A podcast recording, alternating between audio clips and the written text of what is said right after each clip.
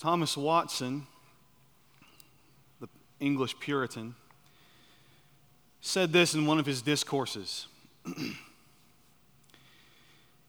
Evil thoughts are continually arising out of our hearts. As sparks out of a furnace, sin keeps house with us, whether we will or not. The best saint alive is troubled with inmates. Though he forsakes his sins, yet his sins will not forsake him.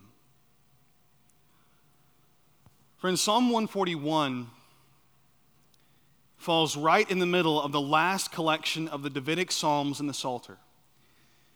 David, the ancient king of Israel that, that God brought from the fields, where he fought lions and bears and wolves to defend his sheep. God called up to fight Goliath and to ultimately defend and shepherd God's people.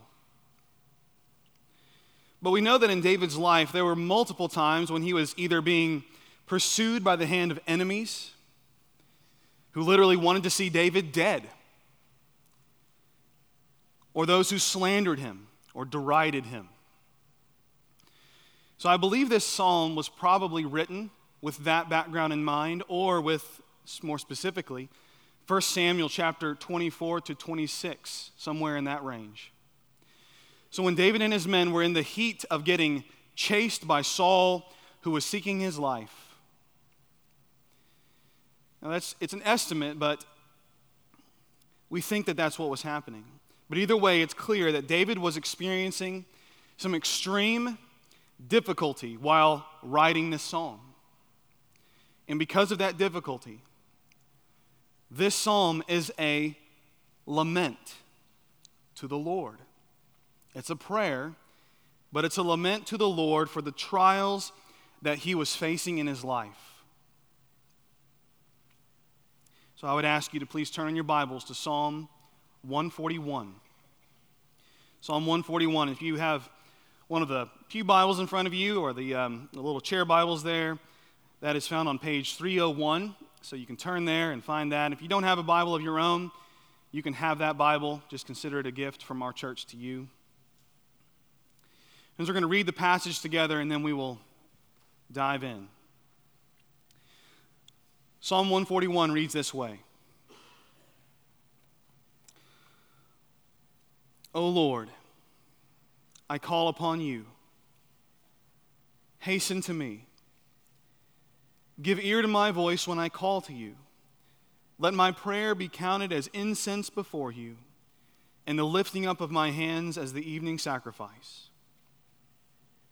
Set a guard, O Lord, over my mouth. Keep watch over the door of my lips. Do not let my heart incline to any evil, to busy myself with wicked deeds in company with men who work iniquity. And let me not eat of their delicacies. Let a righteous man strike me. It is a kindness. Let him rebuke me. It is oil for my head. Let my head not refuse it. Yet my prayer is continually against their evil deeds. When their judges are thrown over the cliff, then they shall hear my words, for they are pleasant. As when one plows and breaks up the earth, so shall our bones be scattered at the mouth of Sheol. But my eyes are toward you, O God, my Lord.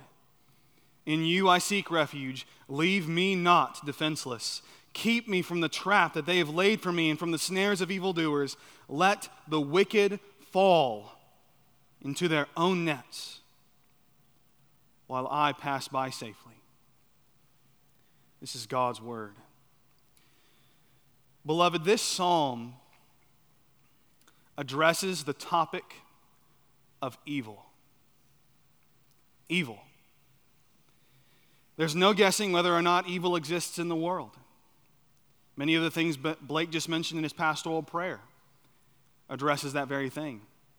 We know that because of what the Bible tells us, but also through experience. Every individual in this room has seen evil. and experienced it. So, what do we do? What do we do with all this evil and wickedness running rampant in the world? How do we respond to all the sin and death appearing to be unchecked, unchallenged, unopposed, and unconcerned? David asks the same questions because evil was alive and well in his day as well. Here, David laments the unjust treatment he receives at the hands of the wicked, and he knows that David is, that, that God is just, and that their deeds, the wicked deeds, will ultimately come back to judge them. But in the meantime, David is content to fix his eyes on the Lord and let the wicked fall into their own nets. The urgency of this prayer is evident because David feels the oppression of the wicked and the impending pressure of death approaching. So, friends, we, as God's people, should urgently and dependently call on the Lord in prayer so that the Lord would help us overcome sin in ourselves. That the Lord would help us have endurance for evil in this world. And so that we might find refuge in God, escaping the snares of the wicked. So, during our time together this morning, I have four main points. Four main points as, as we go through this text. They're overarching points. I'll have other points, sub points underneath each one. But the first point is this the people of God must depend on God. The people of God must depend on God.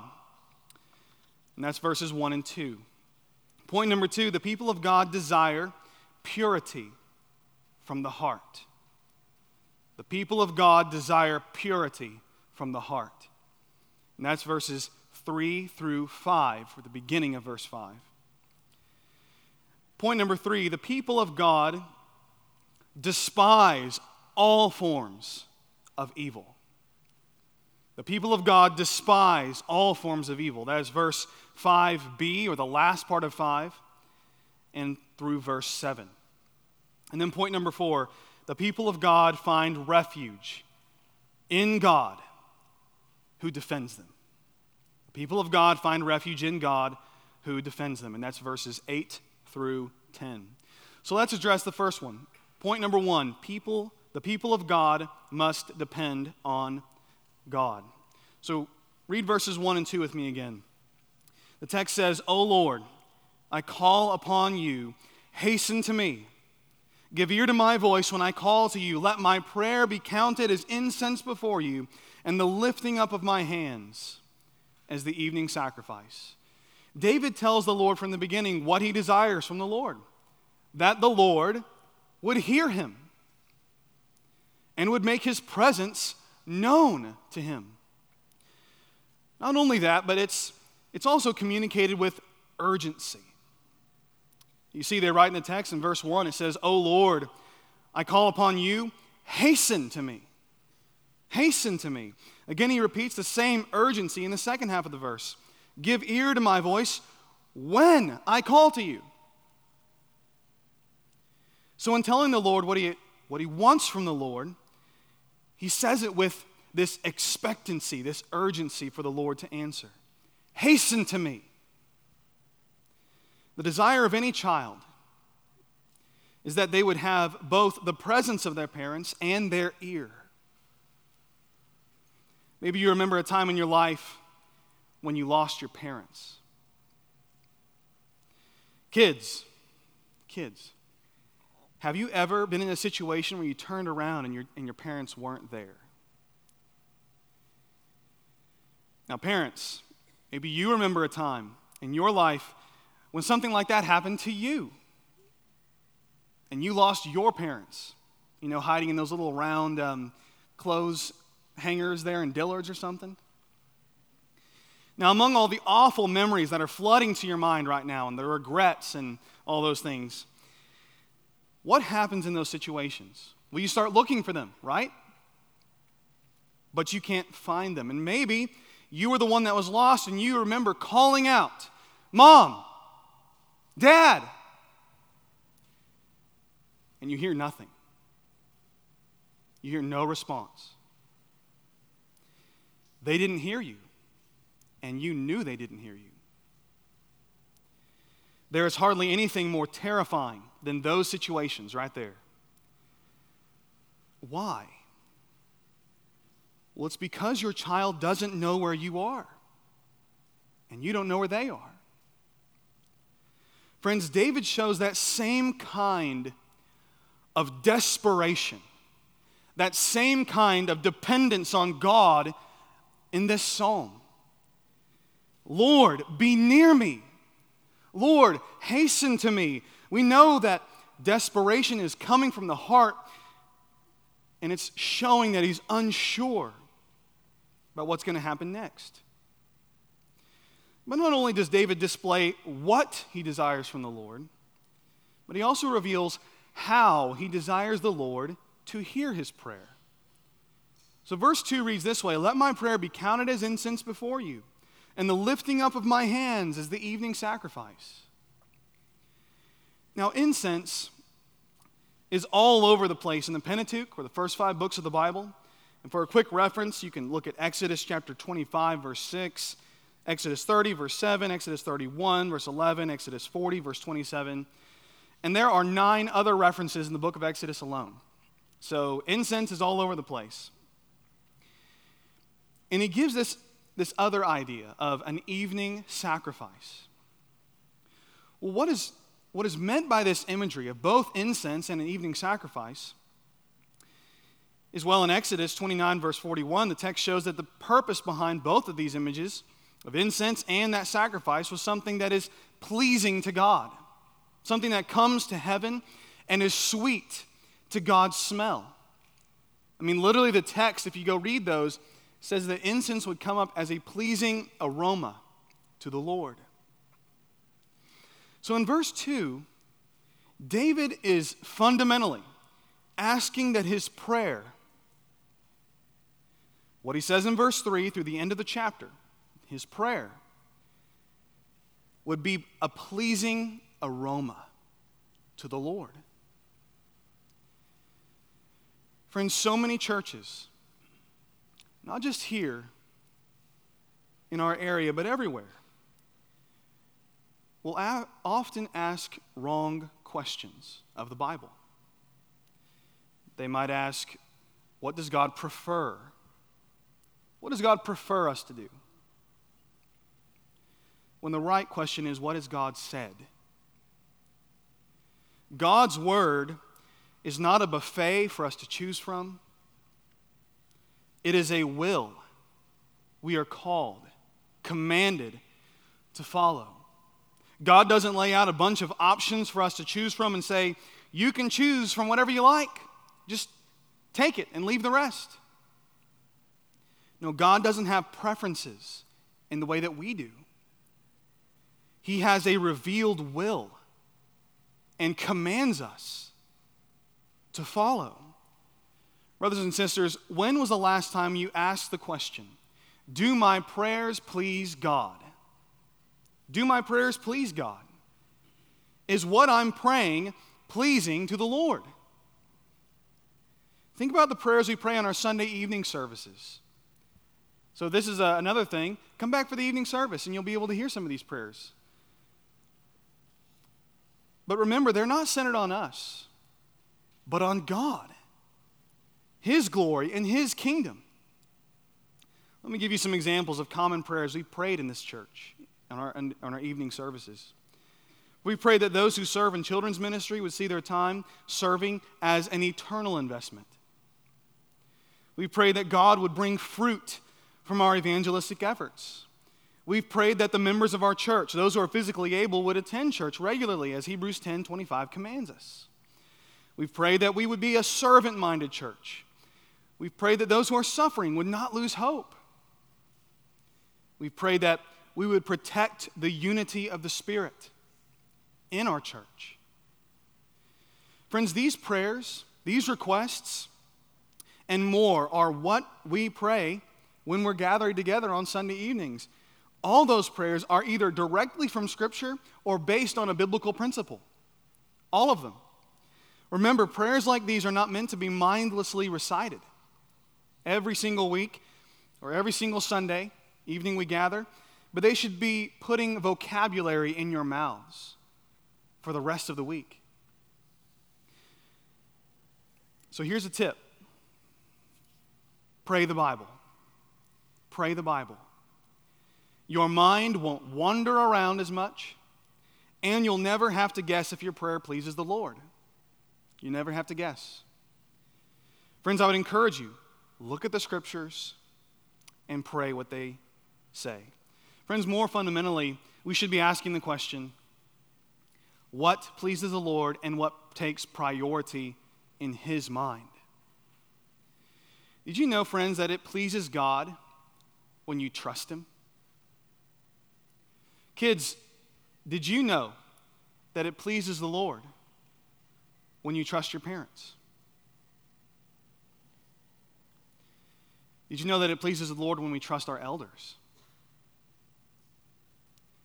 The Lord put every one of them there. You might say, well, they, they need to earn trust. Friends, you need to give it. Pray that we would be people that give trust to the Lord. And what he has said, rather than expecting God or anyone that God has put there to earn it. Mark Vroegop says in his book, Dark Clouds, Deep Mercy, he says, Every Christian has a record of God's steadfast love. Therefore, we should remind ourselves about God's worthiness to be trusted. To be a Christian means trusting in what God says and who He is. We came to faith that way. We trusted what the Bible, that the Bible is true. We believed forgiveness is possible for those who receive Christ. Trusting in God's grace welcomed us into God's family. But that was only the beginning.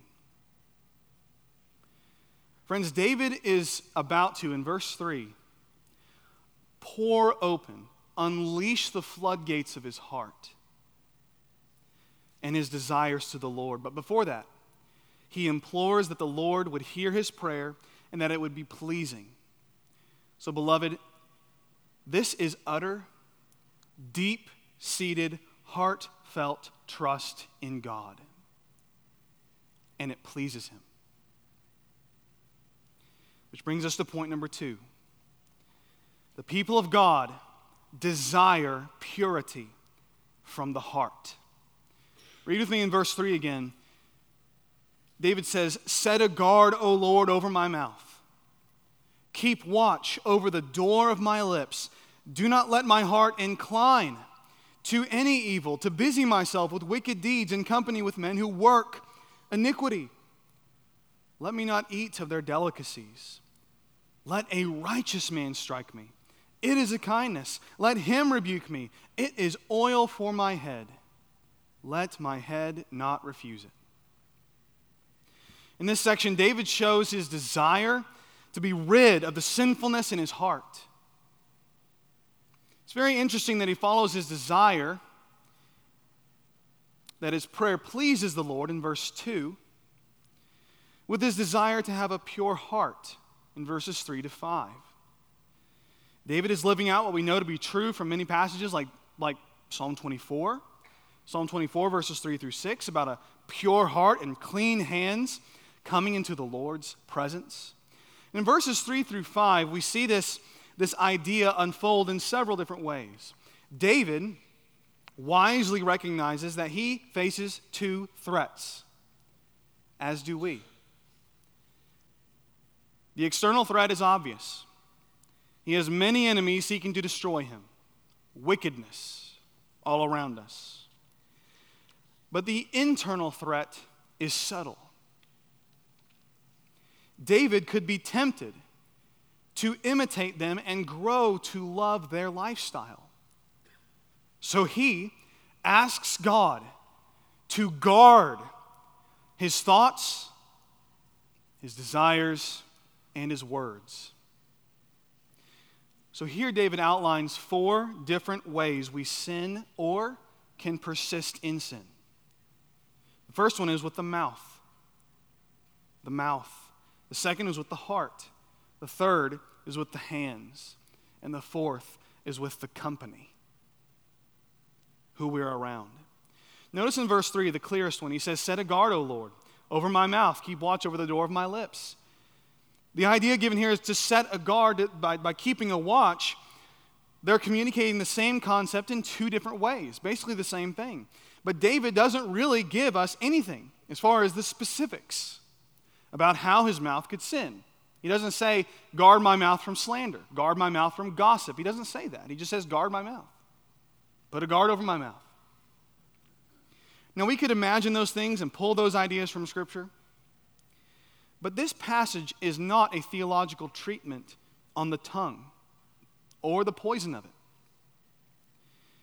If you want to look more into the tongue specifically, you can read James 3 1 through 12. And I actually preached a sermon on that in the past. You can go read that. It's the longest, the Bible's longest treatment on the topic of the tongue, consistent treatment. And there are more resources that you can get. But the way David is framing it in this passage is in reference to the oppression of the wicked. Guard my tongue in reference to the oppression of the wicked. Now, think about that with me for a moment. Think about that with me. David is being chased all over the place by these wicked men seeking his death. And he could be very tempted to say whatever he wants to say about them. His mouth has, was something he was struggling with and may even have been tempted to say things about his oppressors.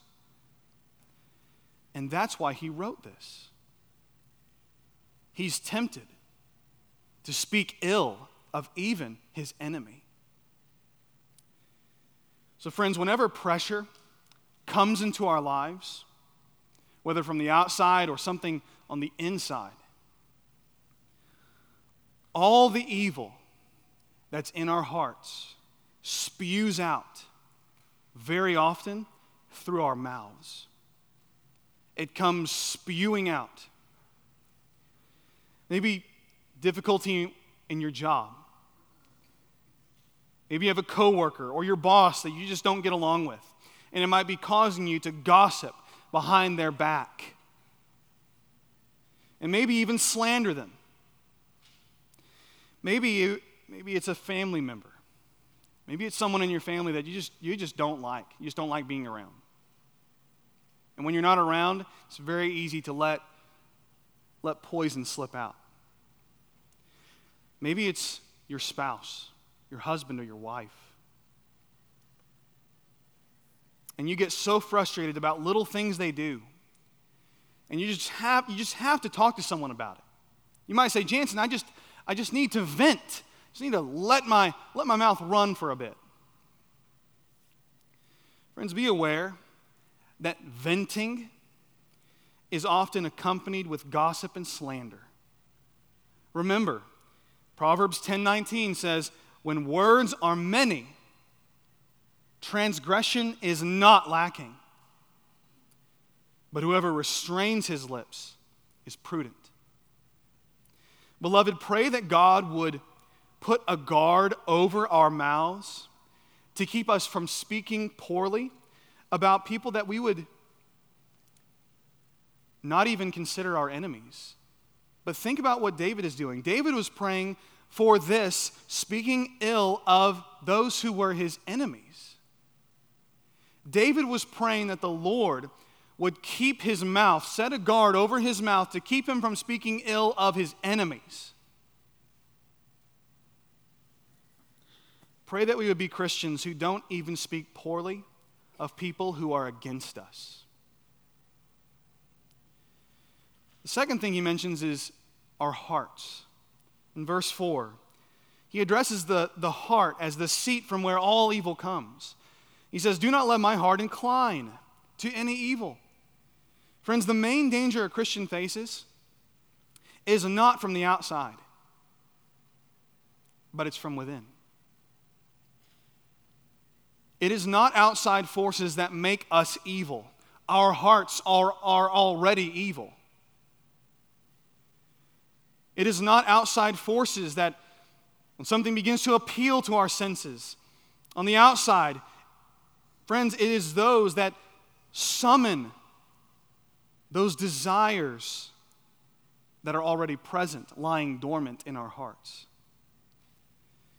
That outside circumstance is simply unleashing that desire. We find that David was good at understanding his own depravity. David knew his heart was evil. He knew that from an evil heart spews wickedness and wicked words, which is, which is why he prays the way he does, with the earnestness that he does. And then the third thing he mentions is the hands. He says, Do not let my heart incline to any evil, busying myself with wicked deeds. This is the other expression of a heart that is pressed with the desires from the world. Remember what happened in 1 Samuel 24 4 through 7? I'm not going to go read it, but the story goes that David was hidden in a cave with Saul. His oppressor came in to that cave, and David, who could have killed Saul, simply cuts the corner of his robe. And the text says that after he just cut the corner of his robe, it says David's heart struck him for just cutting the corner of his robe. This, friends, is David's desire to not partake in the things that his enemies do. And here David shows how he holds back his hand from striking the man that the Lord actually anointed to put on the throne. Friends, all of these, all these things that he's mentioning the mouth, the heart, the hands are all showing what's really going on in David's heart. In his flesh, he actually desires to do these things. And that's why he's asking the Lord for help, so he doesn't do them.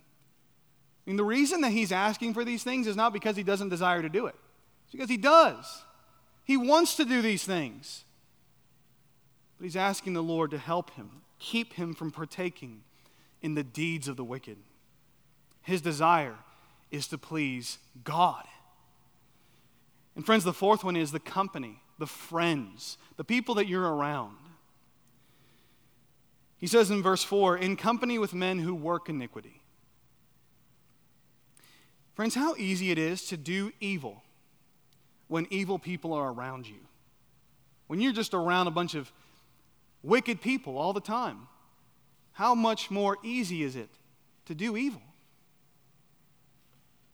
David knows that, that as long as he remains in the company of those who work iniquity, he will continually be tempted to work iniquity himself.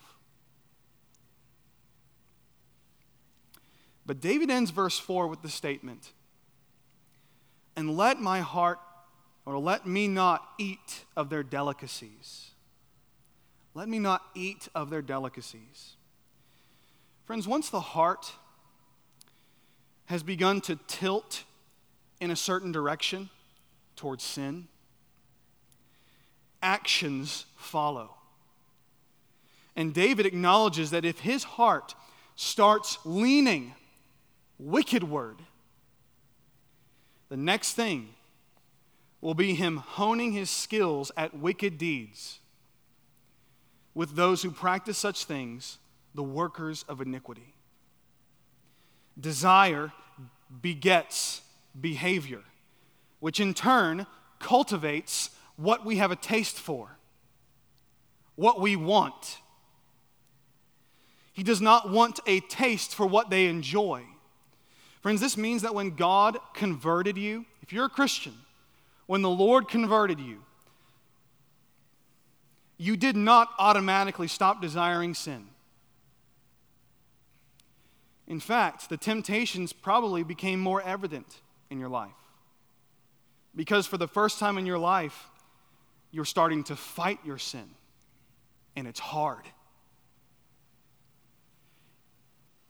Did you know that wrestling with your sin is suffering in this life?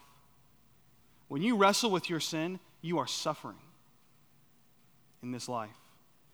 You are battling your flesh each day you get up. We are battling ourselves against our own desires and our own fleeting pleasures that will surely lead us to hell. Think about it for a moment. Why does he use the word delicacy? Why couldn't he have used something else? Because it will appeal. It will appeal to your flesh. Remember what Proverbs verses or chapter 5 verses 1 through 6 say. He says, "My son, be attentive to my wisdom. Incline your ear to my understanding that you may keep discretion in your lips may guard knowledge, for the lips of a forbidden woman drip honey. And her speech is smoother than oil. But in the end, she is bitter as wormwood, sharp as a two edged sword. Beloved, it is shocking how easily and how willingly we step into sin, though we know what lies underneath. We know what's going on underneath it, but we see the honey. Thomas Brooks calls it presenting the bait but hiding the hook, painting vices in virtue's colors. Satan is a pro at it. It looks good, but it will bite in the end. We so desire the delicacy of sin that we ignore the net that's spread around it. Friends, it is delighting in a delicacy that is served on a platter of debauchery. We want the sin, and we are prideful enough to think that we can escape the nets. Become a, becoming a Christian doesn't mean that you will stop desiring sin but you will also start desiring the Lord, desiring to please Him, desiring to follow Him. So we need to, we need to sense something here. We need to sense David's desperation. We need to sense our proclivity towards sin and our need for rescue. We need to sense that we need a guard over our mouths. We need hearts that are pure. We need minds that are pure because we don't want sin. But its lure is so shiny.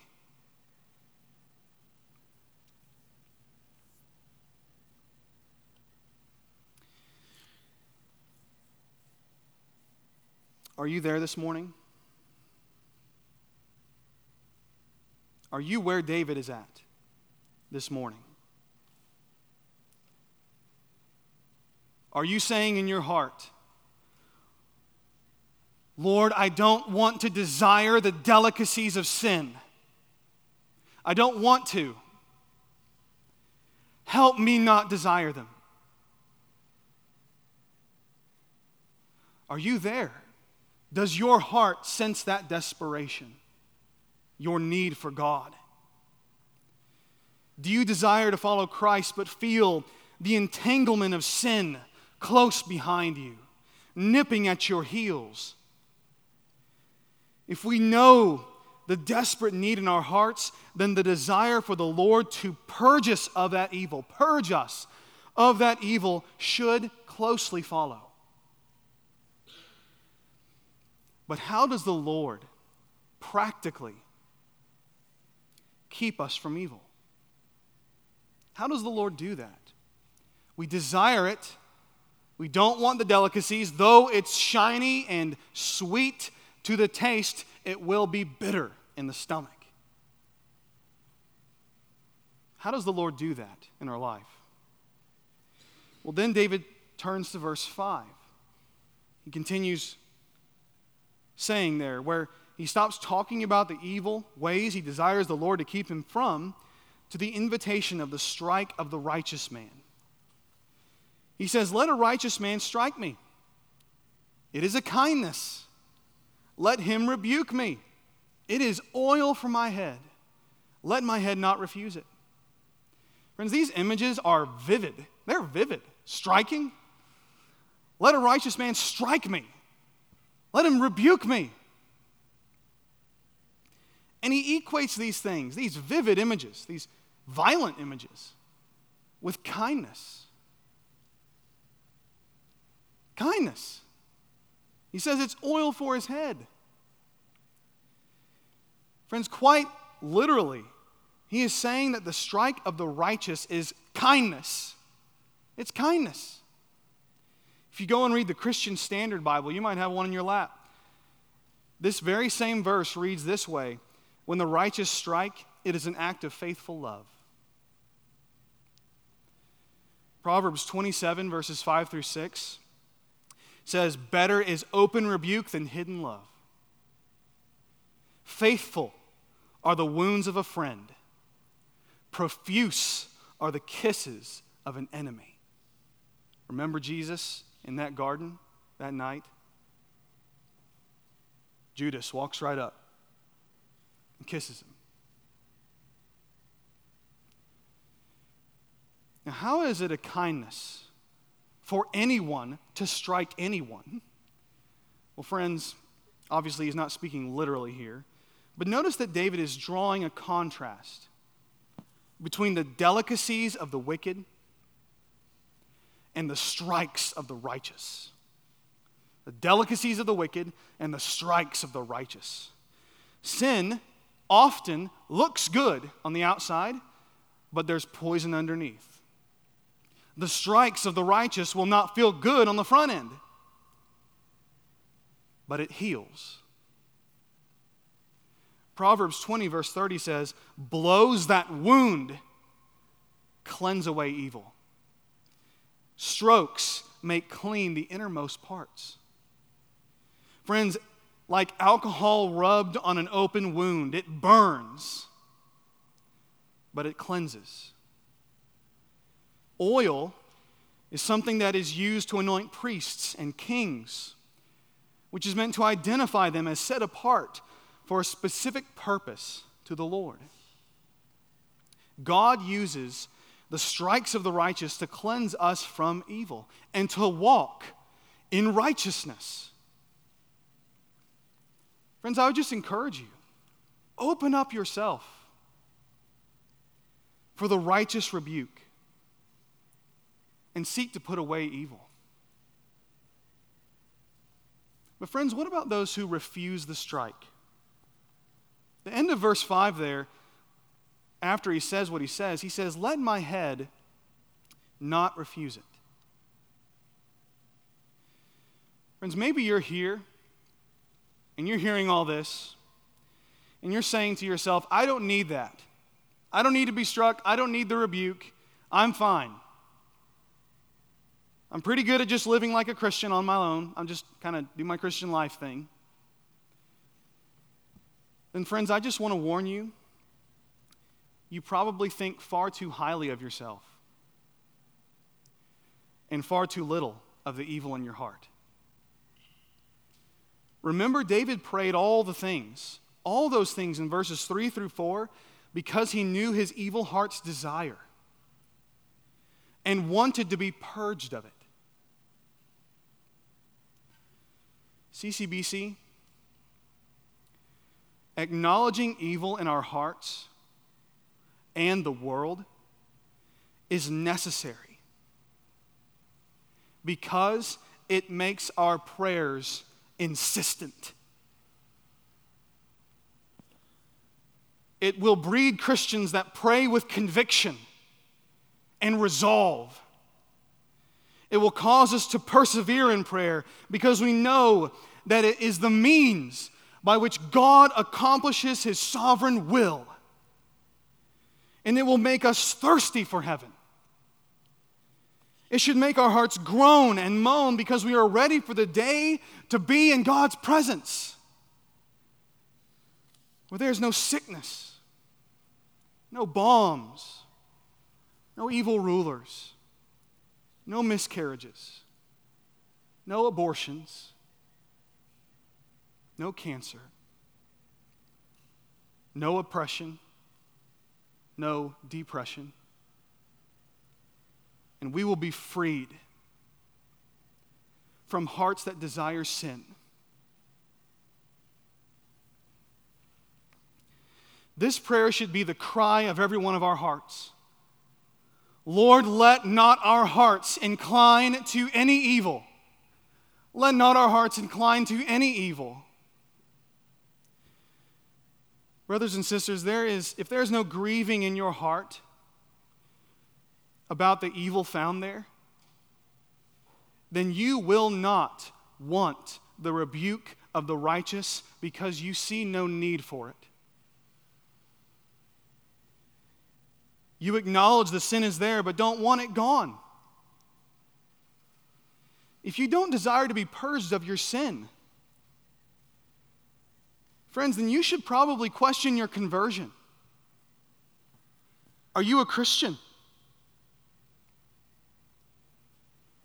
And beloved, if you don't desire the strike from the righteous, then think about the strike from the wicked that Jesus took for you. Remember that he was bruised for our transgressions, that his body was stricken for our iniquities.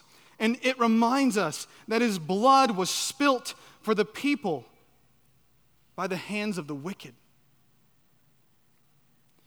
Friends, just Jesus endured the oppression of the wicked, the punishment of the Father willingly and did not sin with his mouth or his heart or his hands. Jesus took the slaps, the spits from the Sanhedrin and didn't fight back. Jesus was tempted by the devil in the wilderness, ate with tax collectors, and had to bear patiently with his immature disciples every day. Why? so that his church could take that perfect record and stand before God's throne justified. It was necessary that Jesus took the rebuke. Where do harmful words come from, friends? They come from the heart. As Jesus said of that evil man in Luke 6:45, out of the abundance of the heart, his mouth speaks. If our heart is corrupt, our speech and actions will be corrupt too. But if our heart is pure, our words will also be pure. But how can that be the case, friends? Since our hearts are not pure, and we've just established that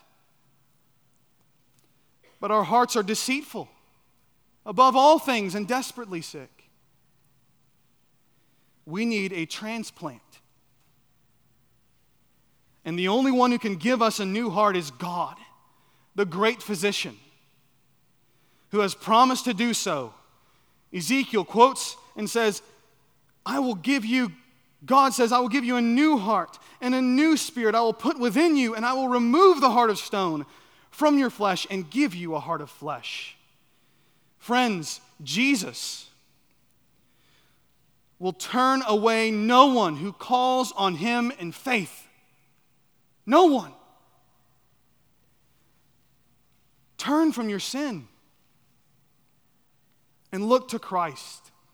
Stop choosing your sin over him. Stop refusing the rebuke of the righteous. J.I. Packer says this wonderful, this wonderful definition on repentance. He says the New Testament word for repentance means changing one's mind so that one's views, values, goals, and ways are changed, and one's whole life is lived differently. The change is radical, both inwardly and outwardly. mind and judgment, will and affections, behavior and lifestyle, motives and purposes are all involved. Repenting means starting to live a new life. Jesus died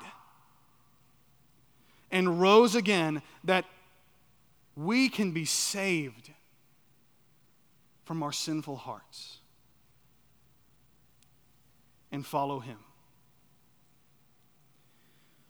So once we're converted, how do we overcome sin? I'm going to give you four quick ways. Number one, behold Christ's true beauty. Friends, our hearts will always incline to evil unless our hearts see Christ as more of a delicacy than our sin. Our hearts will always incline to evil unless we desire Christ more than our sin. Mark 8 35 through 36 says, If anyone would come after me, let him deny himself, take up his cross, and follow me. For whoever would leave his life, would save his life, will lose it. But whoever loses his life for my sake and the gospel's will save it. For what does it profit a man to gain the whole world and forfeit his soul? Is Christ more precious to you than your sin? Number two, Avoid the sin of laziness and apathy. Friends, this will subtly kill you. Twiddling thumbs leads to ruin. Don't be surprised if you're tempted toward evil, if you're trapped in laziness. And laziness itself is sin. Seek to steward your time as that which God has given you. Number three, run from the company of the wicked. Remember verses uh, 13 and, uh, well, Proverbs chapter 13, verse 20. He says, Whoever walks with the wise becomes wise, but the companion of fools will suffer harm. Have you ever been tempted to partake in evil you might see others doing? I've known people who will be wrestling with sin, maybe a sin of their mouth whether slandering, gossiping, or foul language, and they don't make the connection that if they desire to stop sinning, get away from those people. Get away. Being around slanderers begets slanderers. Being around gossips begets gossips. And if you have friends that have foul mouths, if you're not saying those words now, you probably will malpractice produces malpractice. It is always easier to start doing something, doing sin, with your hands, your heart, and your mouth when you're in the company of evil men. No matter how costly, you might consider them your friends. Friends, no matter how, how costly, separate yourself from them. They're causing you to sin. Bad company, ruins good morals. 1 Corinthians 15, verse 33. And number four, humbly invite the rebukes of the righteous. Friends, this necessitates many things. First of all, it implies that you're around righteous people. What does it look like? Well, join a church. Join a church. The local church is the outpost for God's kingdom. It's the literal outpost for God's kingdom. When God's people gather, they church. The church can't church if they don't gather. So gather with the saints each Lord's day. How will people in the church feel the freedom both to rebuke you if they don't see you or know you? They've got to see you, they've got to know you, they've got to have a relationship with you. They're not just going to throw out a random rebuke. Well, some people might, I guess. Second, the text says righteous people righteous people. Think about people in your life right now who you would consider a Christian or Christ like example. Get around them. Leave the company of the wicked and hang out with righteous people. Say, hey, I want to hang out. Let's get some coffee sometime. We want to have you guys over for dinner. Just find ways to get to know righteous people. This requires humility and initiative. It requires desperation and it requires transparency. And if you're here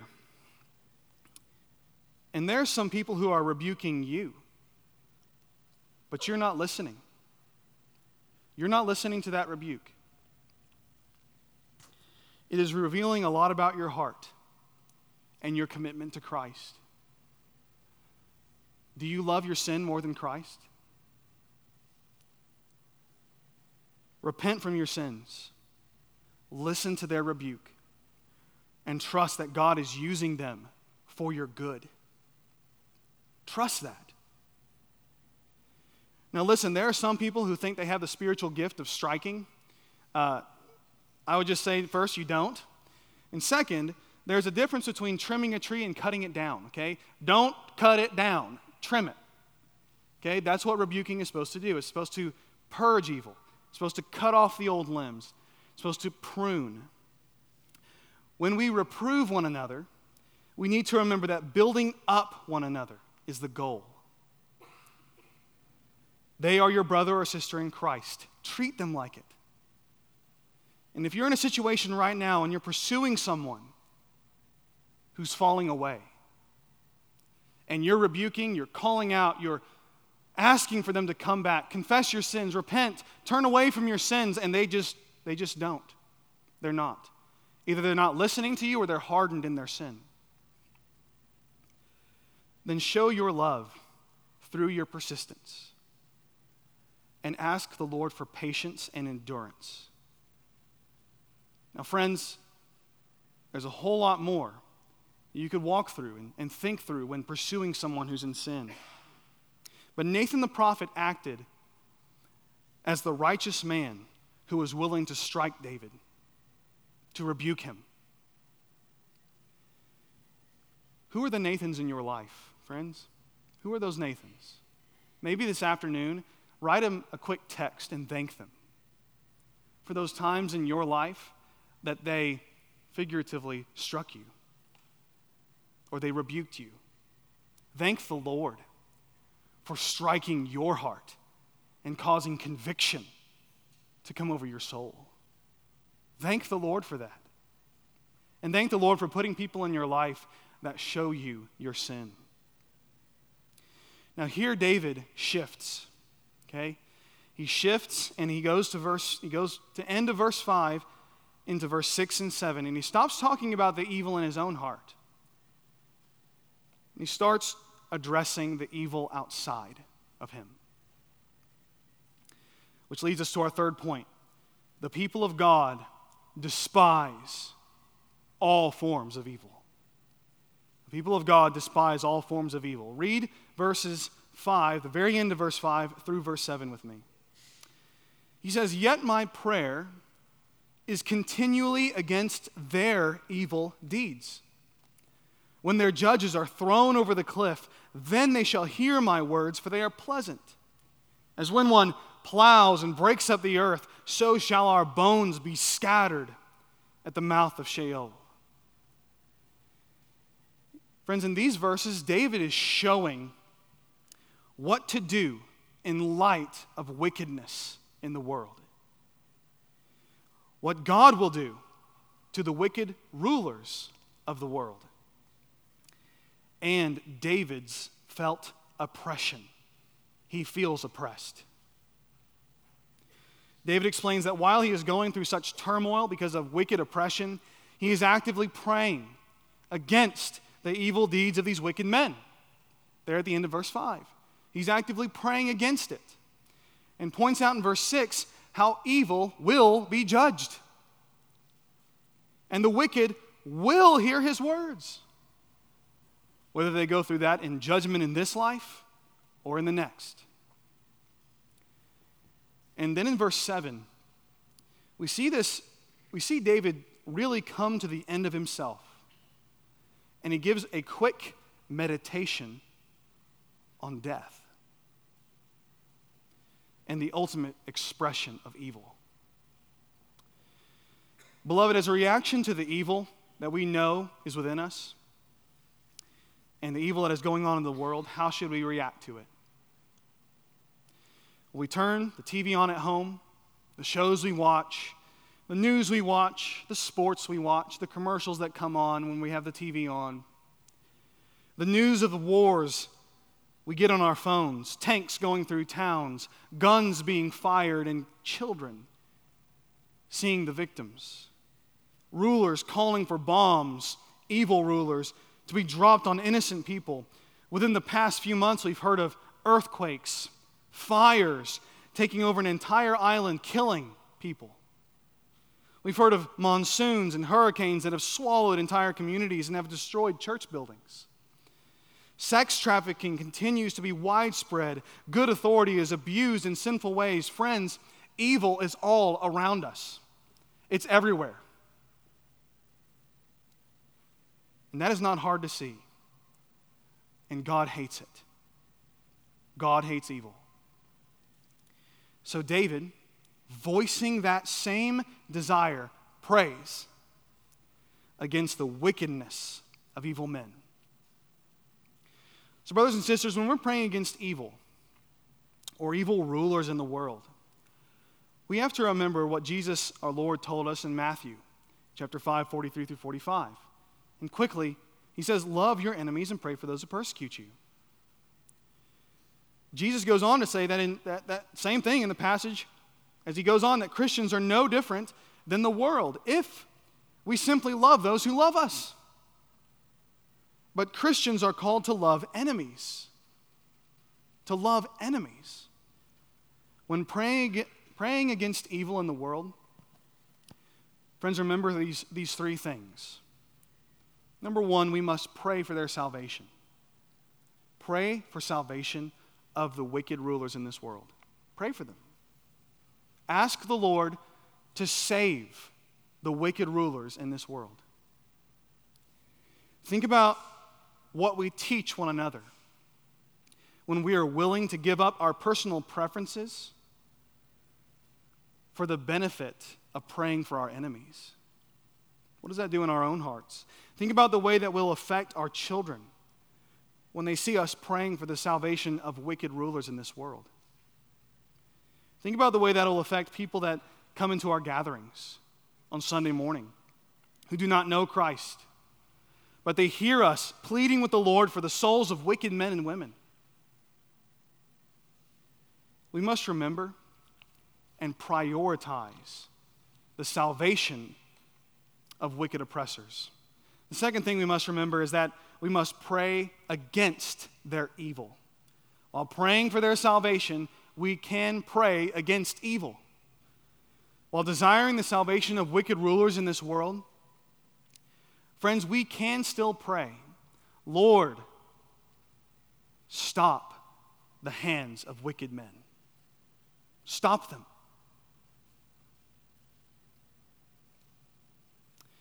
And, friends, the third thing we have to remember is this vengeance is the Lord's. While we are urgent in our prayer to the Lord for both their salvation and against their evil, at the end of the day, we must rest our head on God's sovereignty. God will one day make all things new. He will eradicate evil, and He will finally comfort all His people with His presence. Friends, may Philippians 5 verses, or 4 verses 5 through 6, just let it just resonate in your hearts He says, Let your reasonableness be known to everyone. The Lord is at hand. Do not be anxious about anything. But in everything, by prayer and supplication with thanksgiving, let your requests be made known to God, and the peace of God, which surpasses all understanding, will guard your hearts and your minds in Christ Jesus. Remember, God is in control, and God takes vengeance. So after David prays against the works of evil rulers, he says in verse 7 As when one plows and breaks up the earth, so shall our bones be scattered at the mouth of Sheol. Beloved, David is broken. His heart is shattered because of his own sin and the sin of the wicked, the sin of this world. Verse 7 is the lowest point of the psalm. From verse 3, the psalm has slowly been sloping downward. And this is the bottom of the slope. David is pouring out his heart. He is saying, I feel like a field that has been plowed or wood that has been chopped and splintered, and my bones sit like dust before the grave, and I only need to be swept in. Can you imagine?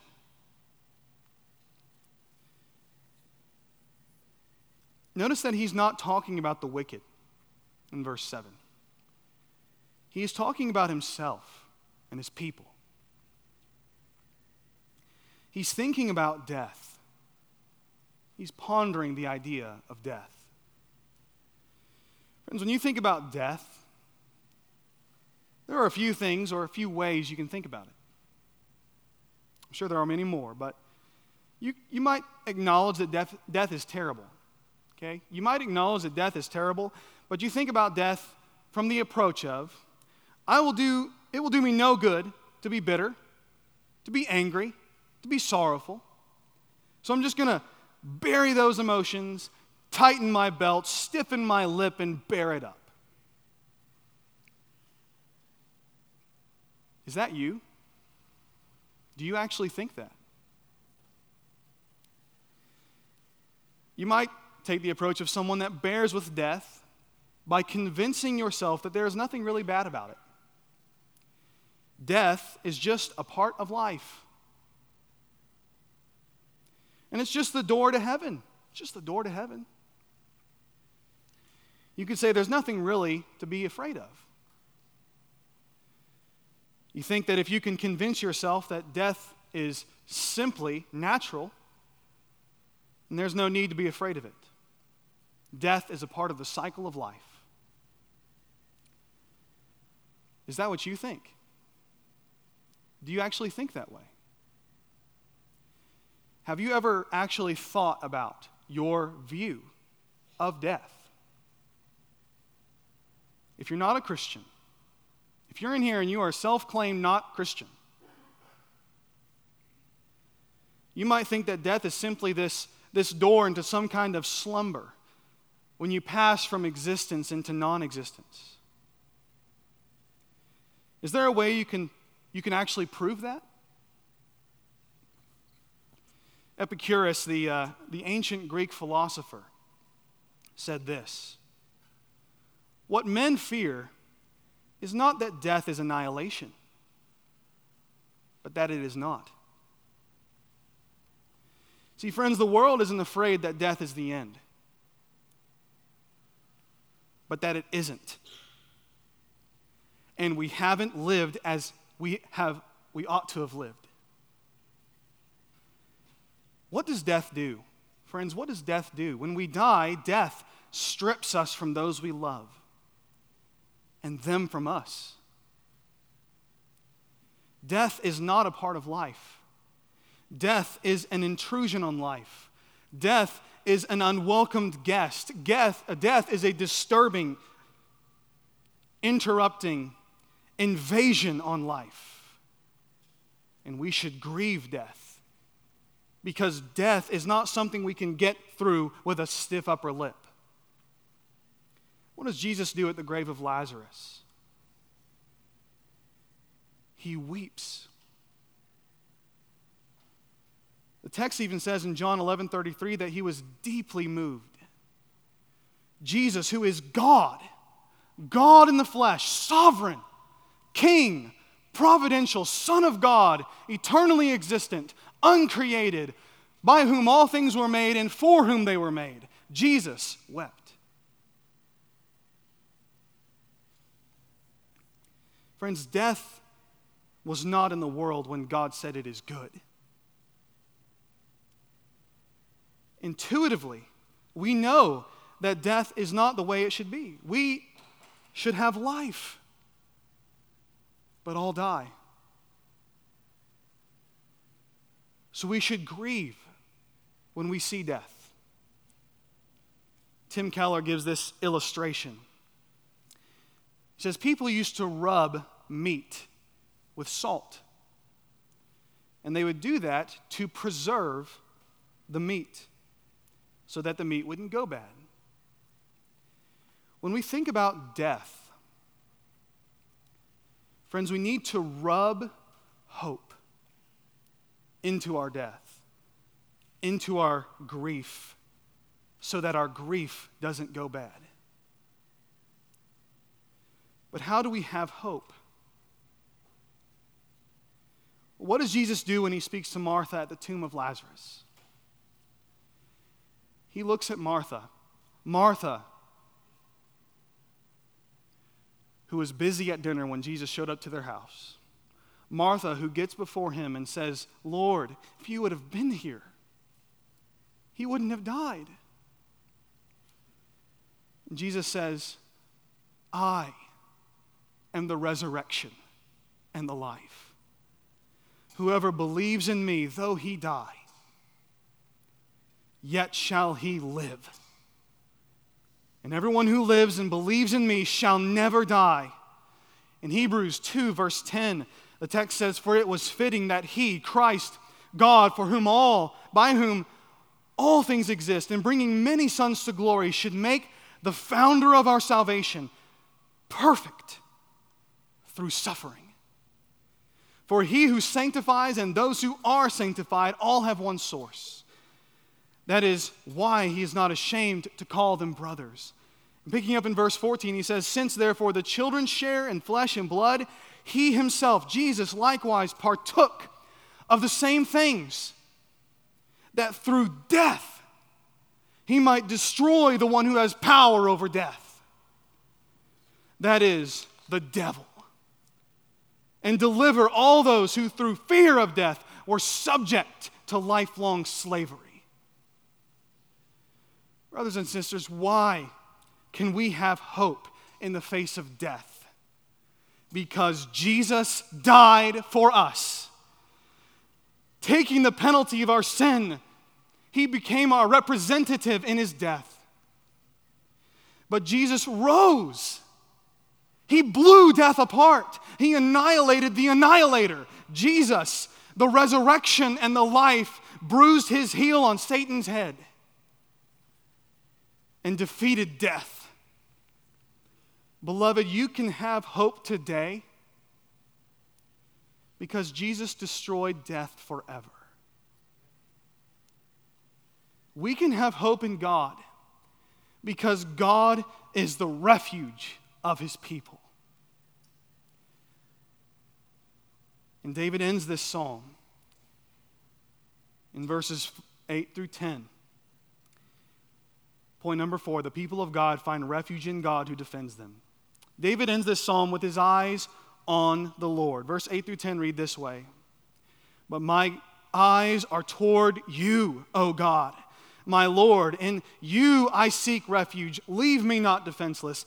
Keep me from the trap that they have laid for me and from the snares of evildoers. Let the wicked fall into their own nets while I pass by safely. The eyes are not only the organ of desire, friends, they are the organ of expectation. David is setting his hope on God, who, who will deliver him from evil. David mentions these evil men who set snares for him and asks the Lord to keep him from the snares they have laid and prays that the wicked would fall into their own snares. In John Bunyan's Pilgrim's Progress, Christian is making his way up a steep path by night toward the porter's lodge. You may know this, this story. He comes to a place where two lions are chained on the path, on his right hand and on his left. He does not know where that they are chained. He doesn't know they're chained. And he is afraid about, about to turn back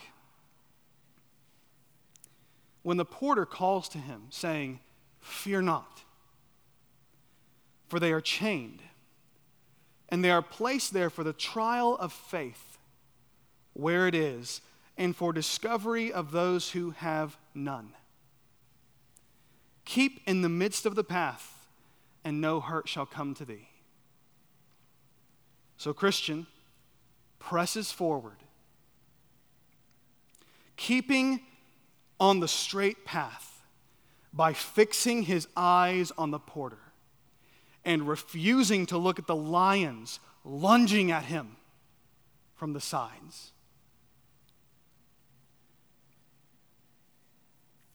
This is the image David paints.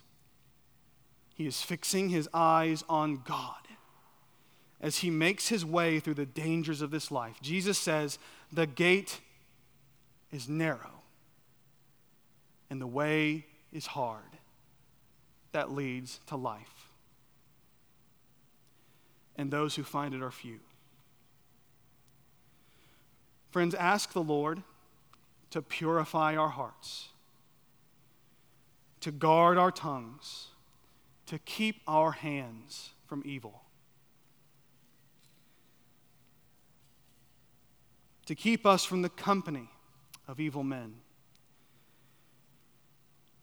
And pray that the Lord would help you keep your eyes on Him while the wicked fall into their own nets. Let's pray.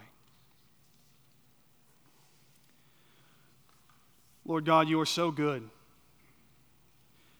You are so glorious. You are a refuge for the righteous all those who flee evil can come and be defended in you. Lord God, we thank you that you are a God who has defeated death. We thank you that you are a God who defeated death, lived the perfect life so that we could have life eternal.